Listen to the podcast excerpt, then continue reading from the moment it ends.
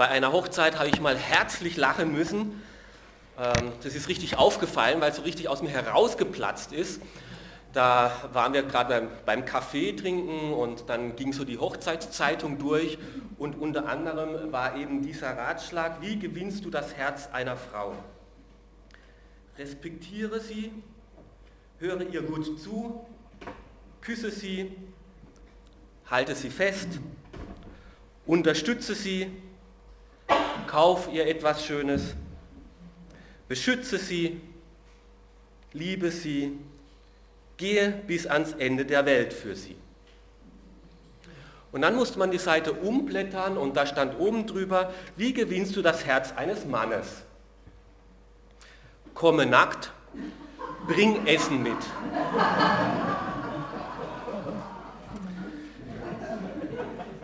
So einfach ist das Herz eines Mannes zu gewinnen. Vielleicht etwas plakativ, aber es steckt eine große Wahrheit dahinter. Und die Frau, die wir heute kennenlernen werden, eine sehr kluge und sehr schöne Frau, die hat von dieser Wahrheit, die da dahinter steckt, gewusst, wie sie das Herz von Männern gewinnen kann. Und diese Abigail war einiges schlauer als die Uschi da im Schuh des Manitou, die zwischen zwei Streithähnen äh, versucht zu schlichten, ach schreit doch wieder mal seine Gefühle auf, ähm, und äh, hat durch ihre Klugheit dann auch einen von beiden gewonnen. Und die möchten wir heute ein bisschen kennenlernen. Wie können wir mit Klugheit Zorn stillen? Wir werden von Konflikten hören und Konfliktlösungen. Und das Thema ist doch wirklich aktuell. Jeder von uns steckt, ob er es will oder nicht, in Konflikten drin und die Frage ist, wie können wir mit Konflikten fertig werden, ohne dass wir fertig werden darunter? Wie können wir Konflikte bewältigen, ohne dass sie uns selbst kaputt machen? Ich fange mal an zu lesen im 1. Samuel Kapitel 25, Verse 2 bis 12. David zog hinab in die Wüste Moan. Ein wohlhabender Mann aus Moan hatte Grundbesitz in Karmel. Er besaß 3000 Schafe und 1000 Ziegen und er war gerade dort, weil es die Zeit der Schafschur war. Der Name des Mannes war Nabal. Seine Frau Abigail war eine kluge und schöne Frau. Doch Nabal, ein Nachname äh, Kalebs, war grob und unehrlich. Als David in der Wüste hörte, dass Nabal seine Schafe schor, schickte er zehn seiner jungen Männer nach Kamel. Sie sollten Nabal von ihren Grüßen ausrichten und ihm sagen, Friede und Glück dir, deiner Familie und allem, was dir gehört. Ich habe gehört, du hast deine Schafe scheren lassen. Als deine Hirten bei uns waren, haben wir ihnen nichts getan und äh, während äh, der ganzen Zeit, äh, wo sie in Kamel waren, äh, haben wir nichts gestohlen. Frage deine Knechte, sie werden es dir bestätigen können.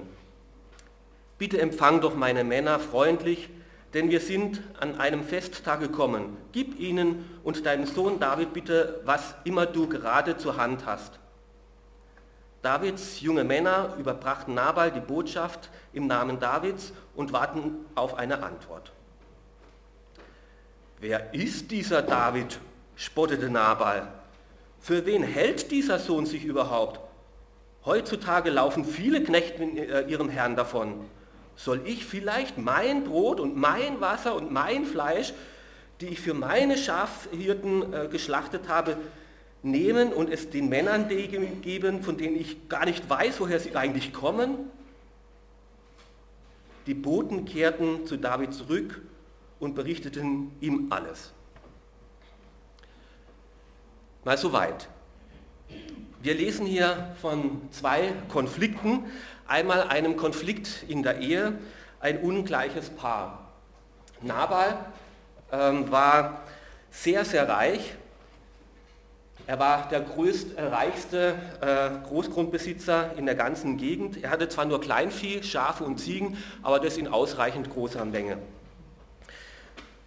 Nur leider hatte er keinen feinen Charakter, er war grob, laut, aufbrausend, unbeherrscht, ein richtiger Prolet, ein richtiger Angeber, ein Streithansel, mit dem er kaum im Frieden sein konnte. Jeder hielt so einen Sicherheitsabstand vor ihm, ja nicht zu nahe kommen. Er war egozentrisch, maßlos und hat andere ausgenutzt.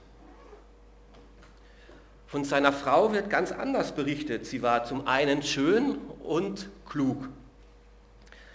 Sie war die gute Seele des Hauses im Hintergrund. Ja, wie kommt so ein Mann zu so einer Frau? Naja, wahrscheinlich die Eltern, die das damals waren, haben gedacht, mit diesem Nabal machen wir äh, eine gute Partie. Ja, reich war sie jetzt, die Abigail, aber unglücklich. Diese Ehe war kein Zuckerschlecken. Täglich hatte sie unter dem Pascha-Verhalten ihres Mannes zu leiden und musste das ausbügeln. Sie war nicht Partnerin ihres Mannes, sondern Besitz- und Statussymbol. Kennen wir heute auch noch. Jedoch das Erstaunliche an dieser Frau war, dass sie in dieser Ehe, in dieser kaputten Situation nicht kaputt ging, sondern kompetent wurde. Sie musste in diesen schwierigen Umständen lernen, Umstände, die sie sich nicht ausgesucht hat, musste sie lernen, zurechtzukommen. Sie konnte die Verhältnisse nicht ändern, aber mitten trotz dieser schweren Verhältnisse hat sie ihre Würde behalten, ihre Schönheit behalten und ihre Weisheit und Klugheit behalten. Sie lernte mit Konflikten fertig zu werden, ohne selbst dabei fertig zu werden. Und dann lesen wir gleich von einem dieser Konflikte, wie sie immer wieder vorkamen, diesmal eben mit David. Ein Konflikt im Beruf, eine ungerechte Behandlung. Es war die Zeit der Schafsschur und Nabal hat eben, wenn das soweit war, dann wurde, hat man praktisch den Ertrag des ganzen Jahres zusammengetragen. Den Gewinn des Jahres wurde sichtbar und so kam es dann jedes Mal zu einem riesen Volksfest, zu einem Erntedankfest. Und an solch einem Tag war der Chef normalerweise großzügig gegenüber seinen Hirten, seinen Knechten und auch gegenüber den Fremden. Normalerweise. Nur Nabal nicht. David war mit seinen Männern schon längere Zeit in dieser Gegend gewesen, wo Nabal seine Hirten weiden ließ. Und er hätte jederzeit mit seinen Männern die Macht gehabt, sich zu nehmen, was er wollte. Nabal hätte keine Möglichkeit gehabt, äh, das ähm, äh, zu verhindern. Aber David hat seinen Leuten eingeschärft und ihr nehmt nichts, aber auch gar nichts, was nicht euch gehört. Im Gegenteil, wie ein Bodyguard hat er sich für die Hirten und für die Schafe dort eingesetzt weil es war die Gegend, wo normalerweise immer wieder die Philister eingefallen sind und die haben sich genommen, was sie wollte und die trauten sich jetzt nicht mehr in diese Gegend, weil eben David und seine Männer da waren. Und so lebten die Hirten im Schutz von David und die Herden Nabals wuchsen und vermehrten sich und der Ertrag wuchs, weil eben David auch für Sicherheit sorgte. Eigentlich hätte es sich gehört, dass Nabal den David und seine Männer einlädt zu diesem Fest. Aber weil das ausblieb, diese Einladung, schickte David ein paar seiner Leute zu Nabal und ließ ihn höflich bitten, bitte gib uns doch was ab von deinem Festschmaus. Bitte schick uns doch eine Jause für 600 Mann. er war jetzt nicht unverschämt, überhaupt nicht. Ausgesprochen freundlich, ausgesprochen äh, ehrerbietig. Äh, er hat wirklich Nabal nur Gutes getan und er hat selbstverständlich damit gerechnet, dass Gutes mit Gutem auch vergolden wird. Aber anstatt einer Einladung bekommt Davids Leute eine Abfuhr sondergleichen. Keine Anerkennung für seinen Dienst, sondern nur noch Beschimpfung. David werden die übelsten Motive unterstellt, er wird in ein falsches Licht gestellt, er wird verunglimpft. Überhaupt nichts mit Dankbarkeit, sondern Geiz. Der einzigste Maßstab, den für Nabal gegolten hat, war der eigene persönliche Vorteil. Meine Schafe, mein Wasser, meine Hirten, mein Fleisch und davon gebe ich überhaupt nichts ab. engstirniger, kindischer Egoismus pur. Ja, vielleicht kennst du auch solche Nabals, Menschen, die nur ausschließlich an sich denken. Leute, die mit sich und der Welt sowas im Unfrieden sind, dass man kaum oder gar nicht mit ihnen zurechtkommen kann. Jede Freundlichkeit wird zurückgestoßen und mit Ablehnung und Herd begegnet. Man tut Gutes, man will helfen, man will sich versöhnen, aber man wird ständig zurückgestoßen. Und das ist die Frage des Tages heute, der Predigt heute.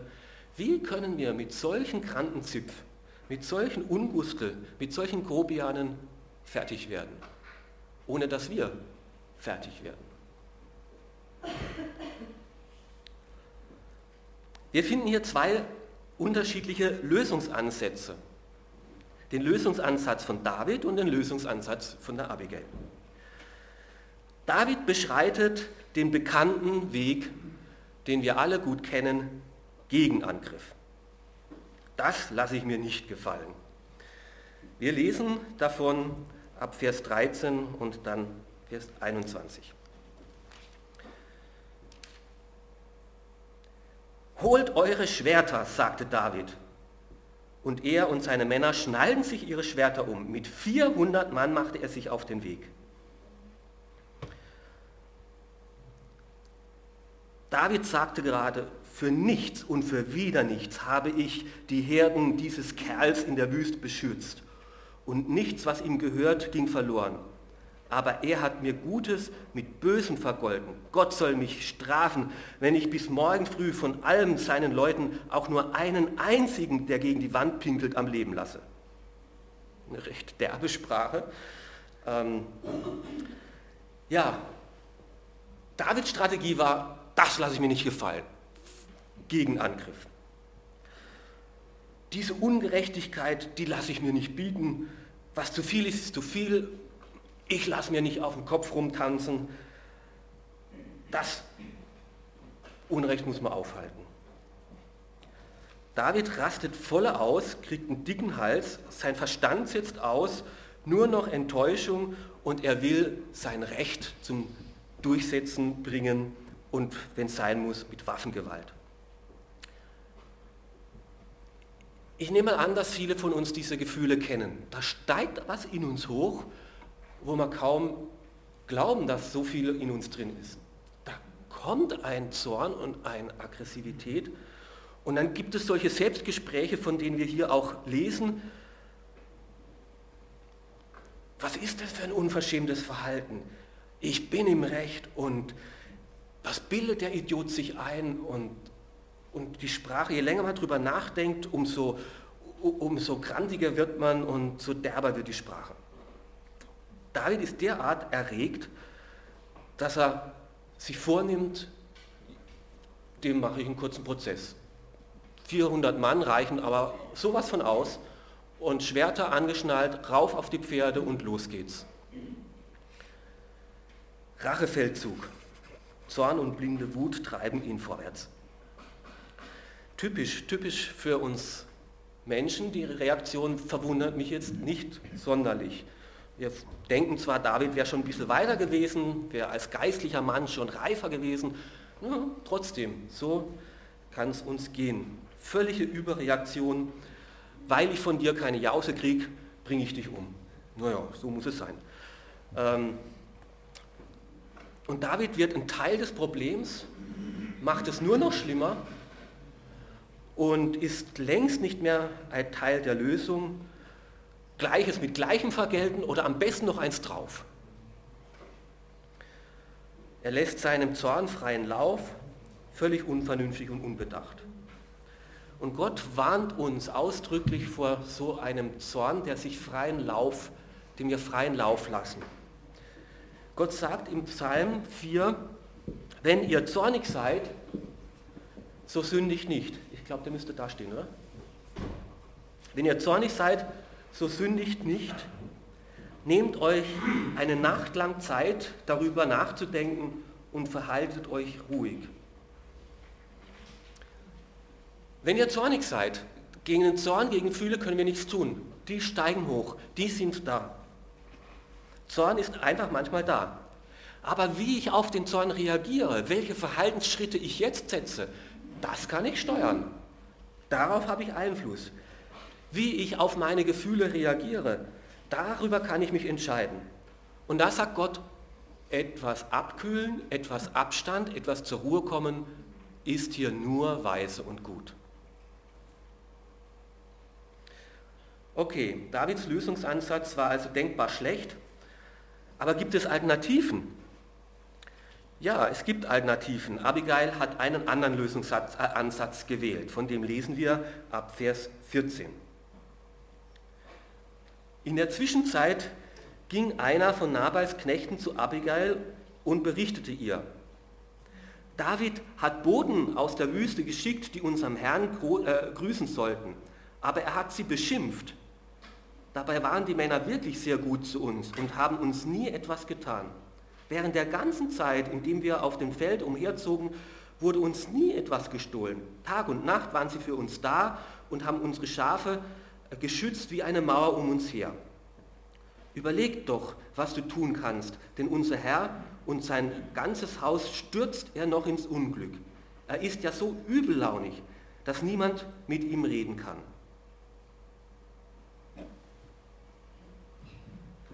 Wenn du jetzt diese Abigail wärst, was würdest du jetzt tun in der Situation?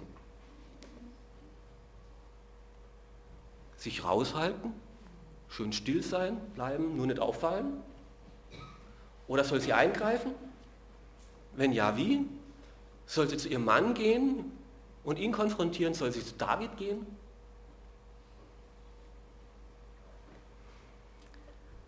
Wir lesen mal weiter. Abigail verlor keine Zeit. Schnell nahm sie 200 Brote, zwei Schläuche Wein, fünf zubereitete Schafe, etwas äh, gerösteten äh, Rosinenkuchen und Korn, 100 Rosinenkuchen und 200 Feigenkuchen. Sie lud alles auf einige Esel und sagte zu ihren Knechten, geht schon voraus, ich komme euch gleich nach. Aber ihrem Mann Nabal sagte sie nichts, was sie vorhatte. Abigails Lösungsansatz war proaktiv. Und hört gut zu, wie das die Abigail hier gemacht hat. Die hat da wirklich einen extremen Konflikt entschärft und hat sogar Freunde dadurch gewonnen. Wenn wir durch Konflikte nicht kaputt gehen wollen oder dauerhaft unsere Beziehung beenden wollen, dass die Beziehung kaputt gehen, dann müssen wir von dieser Abigail oder dürfen wir von dieser Abigail lernen, passt jetzt gut zu. Sieben Schritte, die die Abigail gesetzt hat, die sie gegangen ist, die da wirklich sehr lehrreich sind. Der erste war, sie blieb nicht in einer Opferrolle. Sie war nicht das hilflose Opfer dieses Konfliktes, sie war proaktiv. Sie wusste, wie sie mit Zorn umgehen konnte, wie sie Zorn begegnen konnte. 200 Brote, zwei Krüge Wein, fünf zubereitete Schafe, 100 Rosinenkuchen, 200 Feigenkuchen lud sie auf die Esel. Also eine richtig ordentliche Jause hat sie jetzt dem David geschickt. Wir erinnern uns an den Anfang, ja, komme nackt und bring was zu essen mit. Also das Essen war schon mal gesichert. Sie nimmt allen Mut auf und bepackt diese Esel und zieht mit Rosinenkuchen gegen 400 bewaffnete Männer. Also das muss man sich ja erstmal trauen, ja. Äh, stark. Ja. David war auch aktiv, ja. Nur der hatte keine Friedensabsicht, der hatte die Schwerte eingepackt. Abigail war auch aktiv, die zieht auch los, aber nicht mit Schwertern, sondern mit Rosinenkuchen. Das ist der Unterschied. Sie hat nicht gesagt, weil ich solch einen bösen Mann habe, geht mein Leben den Bach runter. Weil ich so einen schlechten Chef habe, habe ich keine Freude mehr in der Arbeit. Das ist unser oft Verhalten, ich kann nichts dazu oder mir geht es schlecht, weil die anderen böse sind. Das ist falsch, das stimmt nicht. Wir meinen viel zu oft, die anderen sind schuld, wenn es mir schlecht geht. Die anderen mögen Schuld haben, aber wie ich darauf reagiere, das ist immer noch meine Verantwortung. Für mein Leben und für meine Gefühle bin ich verantwortlich und nicht die Umstände. Und das hat die Abigail schon lange Jahre gelernt. Viele Jahre schon bei ihrem Krantenzipf als Mann und jetzt auch in dieser Situation. Sie war dennoch aktiv, übernimmt Verantwortung für ihr Leben und für ihre Diener. Sie versucht jetzt, den Konflikt für sich zu lösen. Kann sie als Frau da was ausrichten? Man stellt sich das vor. 400 Mann, vollkrantig, im vollen Galopp gegen Nabal. Und sie mit ein paar Esel und Rosinenkuchen dagegen. Jetzt bin ich gespannt, wie das ausgeht. Ab Vers 20. Als sie im Schutz der Berge auf ihren Esel abwärts ritt, sah sie David und seine Männer auf sie zukommen. Als Abigail David sah, stieg sie rasch von ihrem Esel und verbeugte sich tief vor ihm. Sie warf sich ihm zu Füßen und sagte, mich trifft alle Schuld in dieser Sache, mein Herr. Bitte lass mich mit dir reden und hör dir an, was ich zu sagen habe. Beachte doch Nabal diesen bösartigen Menschen nicht. Er ist ein Narr, wie schon sein Name sagt. Ich aber habe deine äh, Boden, die du geschickt hast, nie zu Gesicht bekommen. Das Erste, was auffällt, ist, Abigail begegnet diesem zornigen David mit Achtung und Respekt. Am Anfang steht nämlich gar keine, keine Worte, sondern eine Haltung. Eine, eine Haltung, die sich in einer Geste des Niederkniens, des sich Verbeugens vor diesem zornigen David ausdrückt. Achtung und Respekt ist die wichtigste und konstruktivste Grundhaltung, die einen Konflikt entschärft. Der andere mag schlimme Fehler machen, aber sein Verhalten ist das Problem und nicht, ich habe ihn nicht als ganze Person abzulehnen. Wenn ich nicht nur die Tat, sondern auch noch die Person ablehne, dann wird es nie zu einem Frieden kommen, weil ich die Person ja als Ganzes ablehne. Wie will ich da Frieden schließen mit jemandem, den ich ablehne? Dann gibt es gar keine Lösung. John Gottman, ein Eheguru, der 37 Bücher zu diesem Thema geschrieben hat, der 3000 Paare analysiert hat, behauptet von sich selbst, die Amerikaner sind ja immer sehr vollmundig, zu 90 Prozent kann ich nach fünf Minuten feststellen, ob eine Ehe gelingt oder nicht. Wie macht er das? Zitat, alle Paare streiten. Es geht aber darum, wie sie streiten. Ob mit Respekt oder Verachtung. Ob ein Streit sofort negativ ab, äh, äh, negativer Anklang äh, beginnt. Erfolgreiche Paare streiten, ohne dabei den Respekt für den anderen zu verlieren.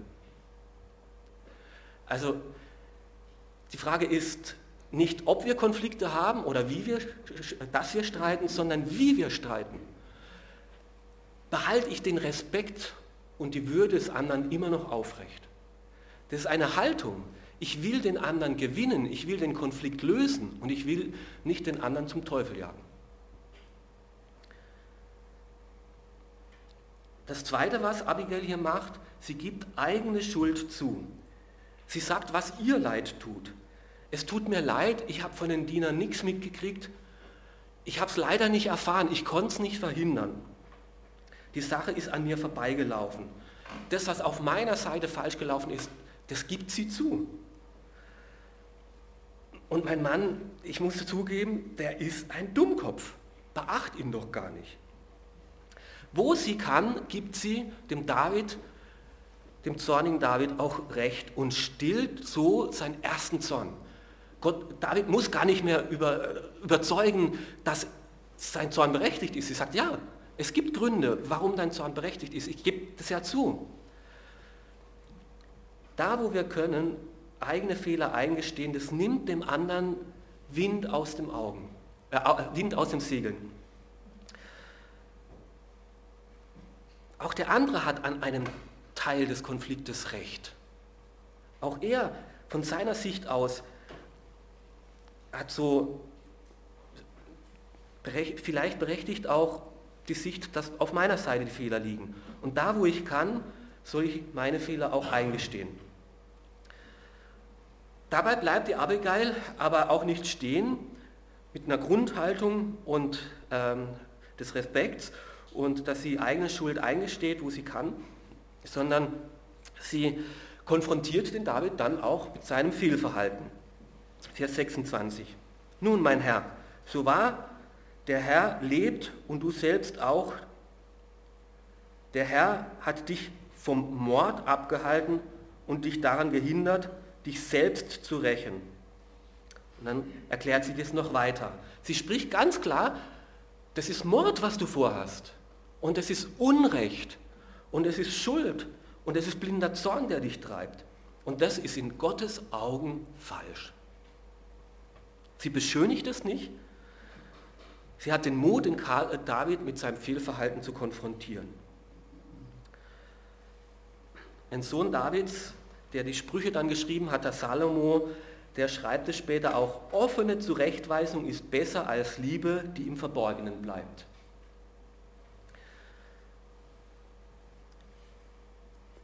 Gerade Liebe muss manchmal auch den Mund aufmachen, muss dem anderen konfrontieren. Ehrliche und offene Korrektur ist manchmal das einzige Richtige. Und dann auf das Richtige hinweisen, auf das, wie Gott die Dinge sieht. Leider scheuen sich viele Christen vor diesen nötigen Konfrontationen. Aber es ist falsch, wenn wir Schuld zudecken und hintenrum reden, mit anderen darüber reden, sondern wir müssen das, die Person direkt selbst darauf ansprechen. Auch ausgewählte Männer Gottes wie der David. Manchmal braucht man das, dass man Korrektur von außen hört. Die Frage ist, mit welchem Ziel spreche ich jetzt die Schuld des anderen an? Um ihn fertig zu machen? Um ihn klein zu machen? Nein. Der nächste Punkt war, die Abigail macht ein konkretes Friedensangebot. Hier habe ich Geschenke mitgebracht. Hier die Essensgeschenke. Mein Friedensvorschlag ist der. Wie wäre es, wenn wir mit diesem Konflikt so umgehen? Ich sehe da eine Lösungsmöglichkeit. Lass es uns doch so machen. Sie hat konkret überlegt, wie sie den Bedürfnissen des David begegnen kann.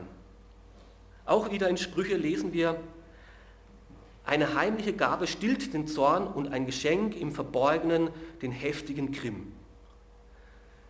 Gerade Zeichen, Zeichen des Friedensangebots. Ich will doch mit dir auskommen. Ich will dir zeigen, dass ich mit dir zurechtkommen will und ich dich nicht ablehne. Und müssen wir manchmal kreativ sein. Wie kann ich das dem anderen sichtbar, spürbar werden lassen? Ein Zeichen des Friedensangebots. Und da müssen wir manchmal ganz kreativ sein. Ich kann mich noch an einen Konflikt äh, einen, ja, erinnern in meiner Zivildienstzeit.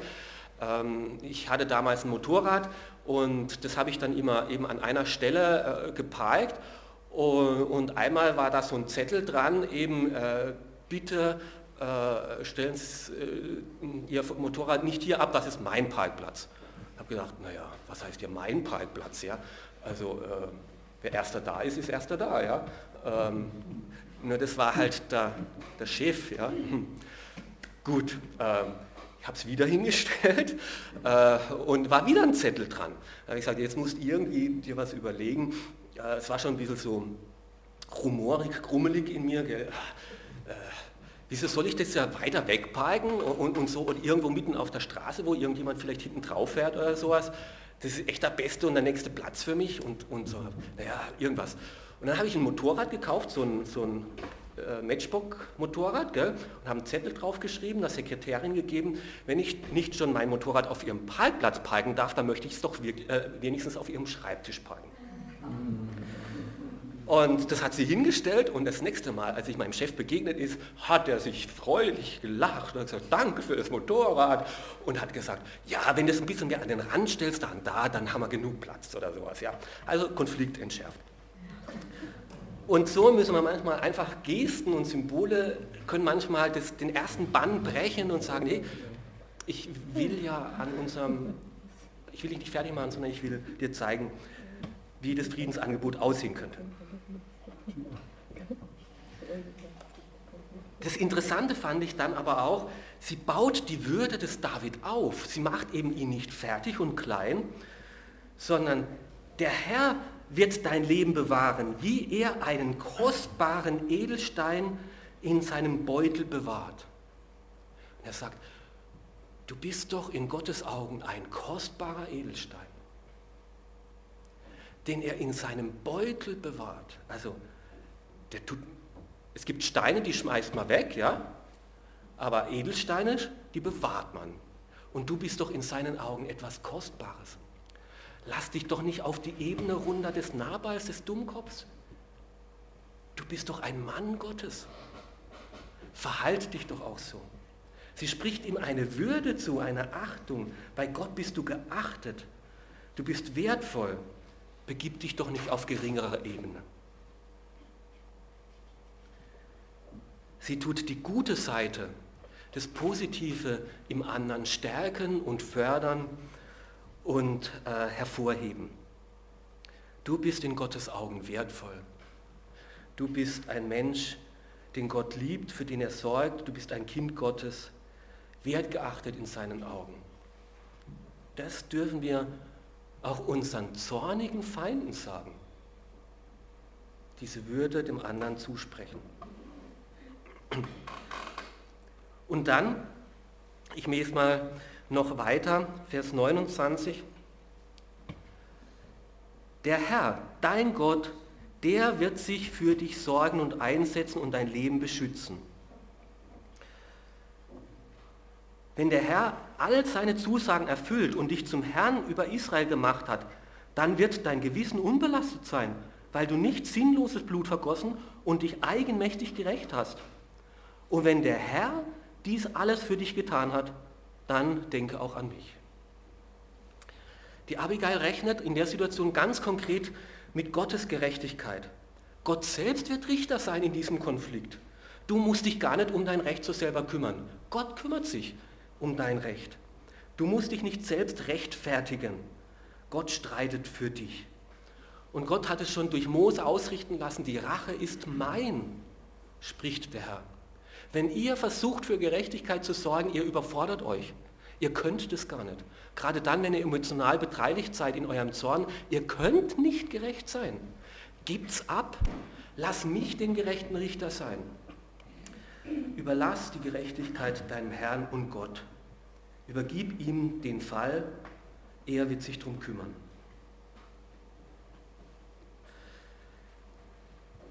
Was willst du dir von diesen Schritten merken für deinen Konflikt, in den du steckst oder für deinen nächsten Konflikt, in den du vielleicht bald kommen wirst?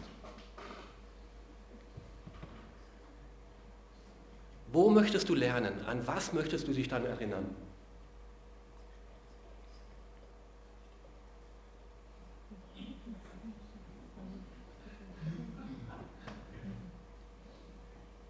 Du solltest vielleicht jetzt nicht als erstes und einziges den raussuchen, ich konfrontiere den anderen mit seiner Schuld. Vielleicht davor noch was.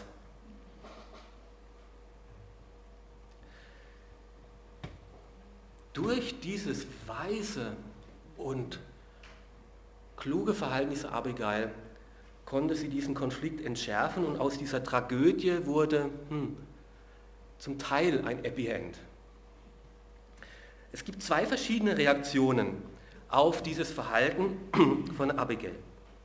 Eine lesen wir die Reaktion von David. David antwortete Abigail, Gepriesen sei der Herr, der Gott Israels, der dich heute zu mir gesandt hat. Gepriesen sei deine Klugheit. Gesegnet sollst du sein, weil du mich daran gehindert hast, Blut zu vergießen und mich selbst zu rächen. Gibt aber auch eine andere Reaktion, die wir dann lesen. Als Abigail zu Nabal zurückkam, feierte er gerade in seinem Haus ein großes Festmahl, das dem eines Königs entsprach. Er war bester Laune, aber völlig betrunken. Deshalb erzählte ihm, sie ihm bis zum nächsten Morgen auch nichts von dieser Begegnung mit David. Am anderen Morgen, als er wieder nüchtern war, erzählte sie ihm, was geschehen war. Darauf erlitt er einen Schlaganfall und wurde völlig gelähmt. Etwa zehn Tage später ließ der Herr ihn sterben. Also zwei verschiedene Reaktionen. Auf der einen Seite die Einsicht bei David. Wie Sonnenstrahlen ist die Weisheit und die Wahrheit von Abigail in diesen verkrusteten Eisklotz von David hineingefallen und hat diesen Zorn zum Schmelzen gebracht. Er nahm die Korrektur an, er kam zur Einsicht, er hat den Zorn zurückgestellt, die Gerechtigkeit Gott übergeben und er ließ Gott für sich kämpfen. Geistliche Menschen machen Fehler. Dass David hier so zornig losgestürmt ist, war ein Fehler. Aber sie lassen sich auch was sagen. Selbst wenn sie aufgebracht sind, hören sie immer noch auf Rat, wenn andere kommen. Geistliche Menschen lassen sich von anderen Menschen etwas sagen. Vielleicht hat sie nämlich Gott geschickt, um mich hier einzubremsen und mich auf seine Wahrheit und auf seinen Maßstab und auf die Würde, die Gott mir gegeben hat, hinzuweisen. Damit sie mich schützen und mir helfen, dass ich jetzt hier keinen Fehler mache. Diese Einsicht gelingt dem Nabal nicht. Er bleibt verhärtet und deswegen bringt Gott ihn auch zur Rechenschaft. Er ist ja ein Mann, der sich nicht sagen lässt, das haben wir von Anfang an schon gewusst. Und er verdrängt jetzt auch diesen Konflikt. Er macht völlig dicht, er lässt sich volllaufen. Zu viele Konflikte, machen wir dicht. Flucht in Abhängigkeit, Flucht in Alkohol. Der innere Unfrieden, den tue ich jetzt äußerlich betäuben. Und Nabal muss erleben, wie Gott wirklich für David streitet und sich wirklich für Recht und Gerechtigkeit einsetzt. Völlig unerwartet bekommt er einen Herzinfarkt. Zehn Tage sieht er noch dahin und dann war Exodus. Und es stimmt, was im zweiten Mose steht, der Herr wird für dich streiten und du sollst stille sein. Der Herr wird für dich streiten und du sollst stille sein. Auch dann war David wieder ein Mann der Tat. Er hat die Chance genutzt, den Schopf bei der Gelegenheit gepackt, oder die Gelegenheit beim Schopf gepackt und hat gesagt, naja, Schafe sind noch übrig, die Frau auch, nehmen wir beides. Und schickt seine Kerle dahin und macht der Witwe einen Heiratsantrag und die sagt zu, was will ein Mann mehr? Konflikt gelöst und Frau gewonnen. Wie bei der Uschi nur viel schlauer. Ob alle Konflikte sich so lösen lassen und du die Frau vom anderen dann kriegst, das möchte ich bezweifeln. Ja? Aber äh, dass es ein gutes Ende nehmen kann, dass es Wege gibt,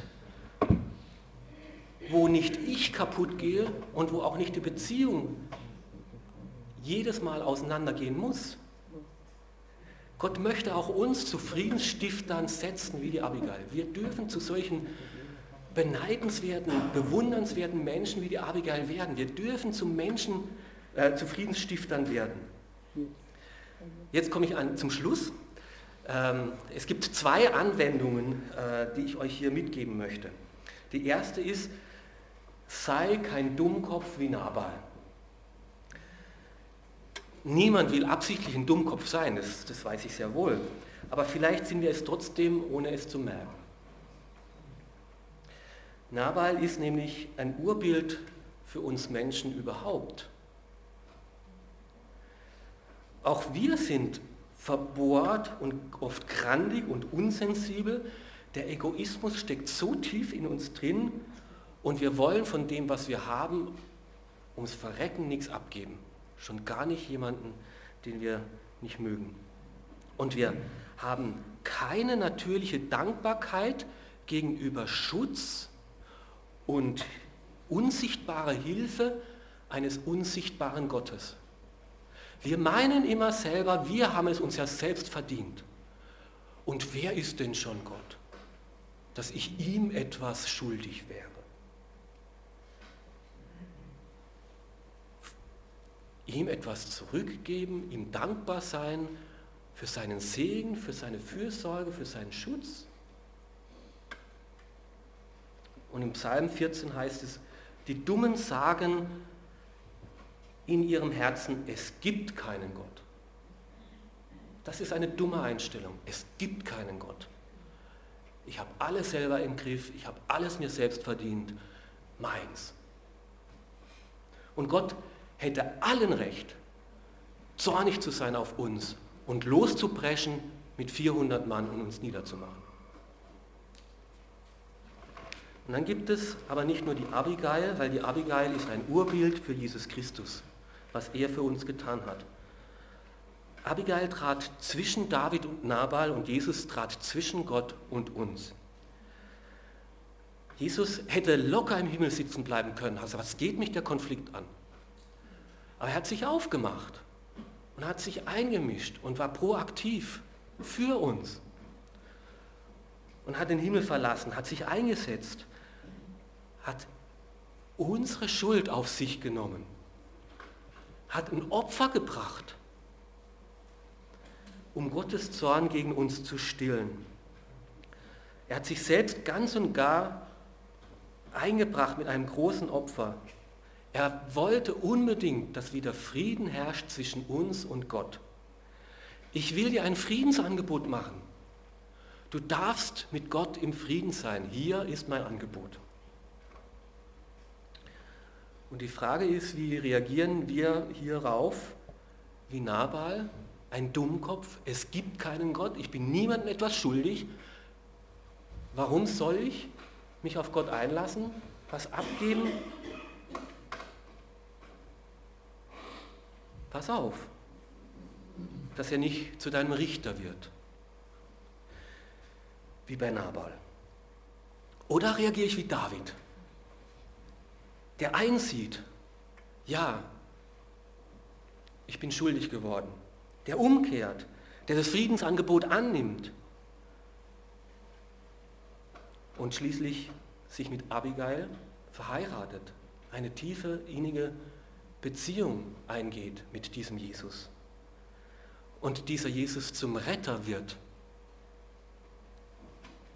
Dieses Friedensangebot macht Jesus auch uns heute.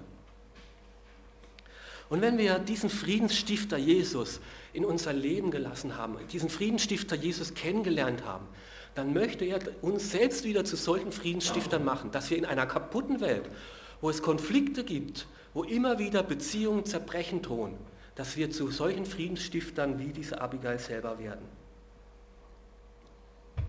Warum war diese Abigail so kompetent? Nicht, weil sie ein behütetes Leben abseits von Konflikten gehabt hätte. Gerade in dem Konflikt ihrer Ehe wurde sie so äh, kompetent. Gerade weil sie mit so einer schwierigen Person wie den Nabal tagtäglich zurechtkommen musste, hat sie diese Kompetenz erworben, am Ende mit diesem Zorn von David so gut umgehen zu können. Bösartige Menschen wird es immer geben. Leider können wir ihnen nicht immer aus dem Weg gehen, aber wir können unsere Reaktion bestimmen, wie wir damit umgehen. Ich weiß nicht, wer dir da so die ganze Zeit vielleicht vor Augen schwebt, welche Person für dich dieser Nabal ist er gibt dir die Chance, dass du kompetent wirst. In diesem Konflikt, dass Gott dich darin prägt und zu einer beeindruckenden Persönlichkeit formt. Du bist nicht Opfer des Konfliktes. Du darfst einen Lösungsansatz finden, der nicht Teil des Problems, sondern Teil der Lösung ist. Du musst nicht Gleiches mit Gleichem vergelten. Du musst nicht zurückschlagen. Gott hat Besseres, anderes mit dir vor. Besprich doch diesen Konflikt mit Jesus, dem Friedensstifter. Komm mit ihm zu dem, mit deinem Zorn, mit deiner Wut und sag, eigentlich würde ich gern zurückschlagen. Herr, bewahre mich vor ungezügeltem Zorn. Zeig mir einen Lösungsansatz, wie es gelingen kann, dieses Problem zu bewältigen. Hilf mir doch trotz meiner Verletzungen den anderen mit Würde zu begegnen. Ihn nicht als Person fertig machen zu wollen, sondern ihn zu achten. Zeig auch mir, wo ich falsch liege, was ich vielleicht eingestehen muss, wo ich Recht geben muss, wo ich auch das dem anderen sagen muss. Gib mir dann aber bitte auch die Kraft, den anderen konkret auf seine Fehler hinzuweisen. Das macht mir Not, das möchte ich nicht. Hier gibt es eine Grenze, hier sieht Gott die Dinge anders. Bitte beachte das. Und zeig mir Schritte, wie ich dem anderen ein Friedensangebot machen kann, wie unsere Beziehung weitergehen kann, wie wir Frieden schließen können. Herr, und wenn es nicht möglich wird, dann sorge du für mein Recht. Ich kann nur so weit gehen. Ob der andere sich darauf einlässt oder nicht, das weiß ich nicht. Aber sorge du für Recht zu deiner Zeit. Ich gebe es in deine Hand. Mitten in einer kaputten Welt möchte Gott uns zu solchen beeindruckenden Menschen, beeindruckenden Persönlichkeiten wie die Abigail formen und werden lassen. Du darfst ein Friedensstifter werden. Ich will ein Friedensstifter werden. Ich will zu solch einer Persönlichkeit werden. Und deswegen auch jetzt wieder der Schlusssatz in unserer Serie, ich bin Hans-Peter Sauter und ich bin ein Mann nach dem Herzen Gottes. Amen.